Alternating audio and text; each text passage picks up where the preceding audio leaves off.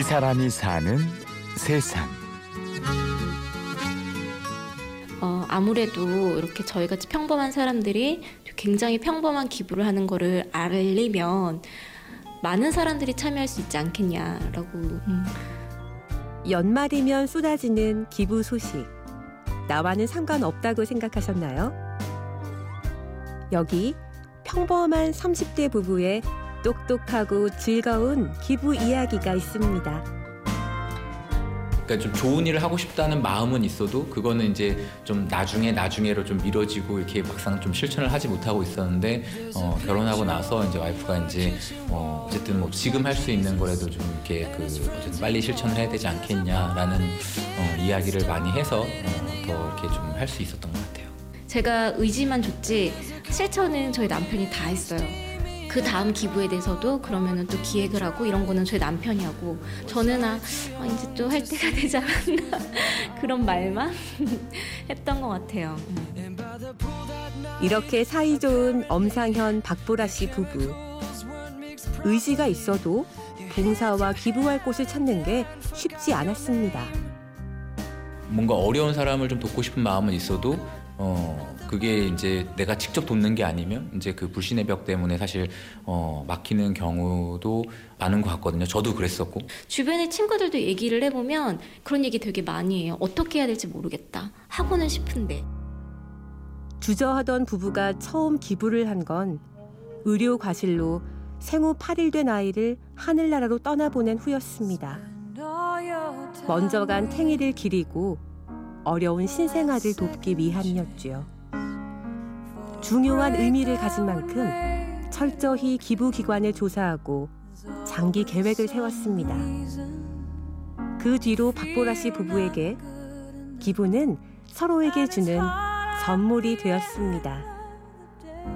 저한테 있어서 제일 중요한 거는 저희 가족이에요. 어, 이제 그 기부를 하는 데 있어서도 가족들 간에 이제 좀 그 뭐랄까 좀 선물 같은 게 됐으면 좋겠다.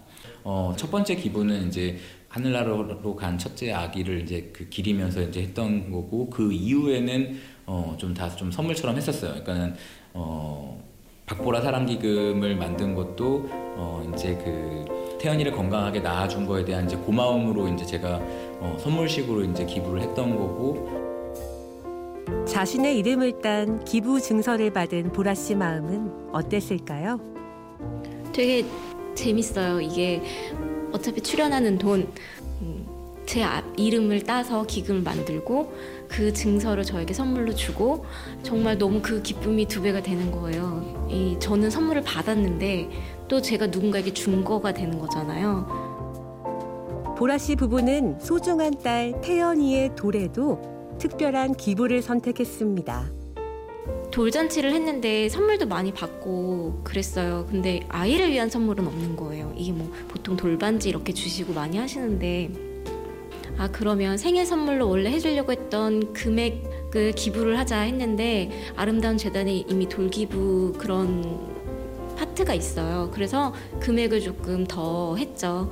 좋은 일을 하는 거니까 첫 생일이고 하니까 아예 조금 더 큰 맘 먹고 금액을 마련해서 이제 돌기부를 하고 그 증서를 주세요. 그러면 그거를 모아서 이게 너의 첫 번째 선물이란다라는 편지를 써서 이제 저희가 그 아기 그 보관함 있어요. 이제 태어났을 때 입었던 베네쪼 고리 뭐 이런 거랑 같이 해서 넣어놨어요. 기부가 선물이 되고 생활이 되길 바라는 보라 씨 부부. 지금 계획은 매년 생일에 크진 않지만 개 선물 사줄 돈으로 기부를 해서 그 증서를 받아서 20장 모아서 20살 생일에 주는 게 저희 목표고요. 그 활동을 그 아이가 꾸준히 이어갔으면 좋겠어요. 자기 용돈 이제 성인이 되면 스스로가 벌겠죠. 뭐 아르바이트를 하던 뭐를 하던 얼마가 됐든지 중요하진 않지만 자기 생일엔 적어도 남을 생각하는 그 마음 한 번만이라도 가졌으면 좋겠다. 어, 그 이후의 증선 너 스스로가 받아라 라고 해주려고요. 상현 씨와 보라 씨의 딸 태연이에게 이보다 더 좋은 선물이 있을까요? 그런데 보라 씨는 기부보다 더 큰 희열을 느낀 적이 있었습니다. 직접 봉사를 나갔던 날이었죠. 되게 보람졌던 것 같아요. 어, 그때 일을 딱 끝내고 토요일 날 오후에 했었는데 일을 마치고 이제 해가 질 때쯤 이렇게 언덕을 내려오면 이렇게 뭔가 가슴 속에서 확 벅차오른 그런 기분이 있었거든요. 그 기분을 잊지 못하던 보라 씨는 스케치라는 모임을 통해 새로운 봉사를 했습니다. 우연히 그런 기회가 저에게 찾아왔어요. 사회적으로 그냥 알게 된 분들끼리 어, 재능 기부 형식으로 일을 하고 그리고 연말이 되면 다저회나 뭐 이런 걸 해서 수익금을 걷어서 어떤 기부처를 마련해서 기부를 하는 형식이에요. 올해는 지역 아동센터 돌면서 아이들을 가르쳤고 그때 마- 나온 작품들로 제품을 만들어서 그거를 바자회를 통해서 판매를 했어요. 진짜 일이 많아가지고 너무 힘들었는데 아, 너무 기뻤던 것 같아요. 다양한 방법으로 본인이 즐거운 일을 하며 사랑을 나누는 두 사람 그리고 딸 태연이 이들은 어떤 세상을 바랄까요? 앞으로 태연이가 사는 세상은 지금보다 더 따뜻했으면 좋겠죠.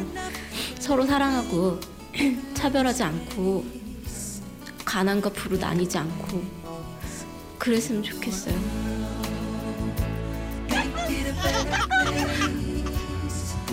이 사람이 사는 세상.